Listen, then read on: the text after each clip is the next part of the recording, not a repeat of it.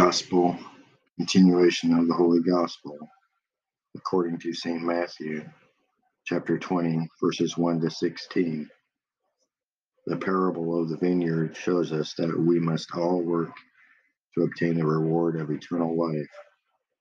At that time, Jesus spoke to his disciples this parable. The kingdom of heaven is like to an householder who went out early in the morning to hire laborers into his vineyard. And having agreed with the laborers for a penny a day, he sent them into his vineyard. And going out about the third hour, he saw others standing in the marketplace idle.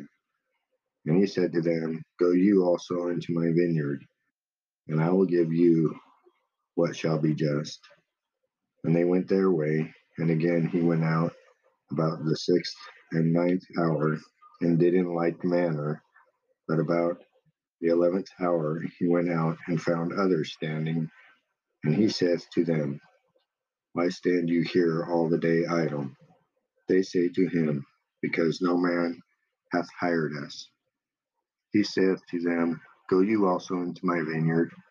And when evening was come, the Lord of the vineyard saith to his steward, "Call the laborers and pay them their hire, beginning from the last even to the first."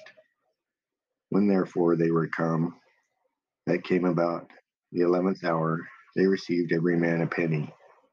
But when the first also came, they thought that they should receive more. And they also received every man a penny.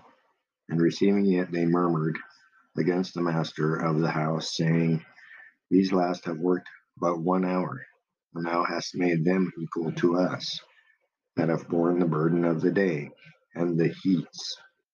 But he answering said to one of them, "Friend, I do thee no wrong. Didst thou not agree with me for a penny? Take what is thine, and go thy way. I will also give to this last, even as to thee. Nor is it not lawful for me to do what I will. Is thine eye evil, because I am good?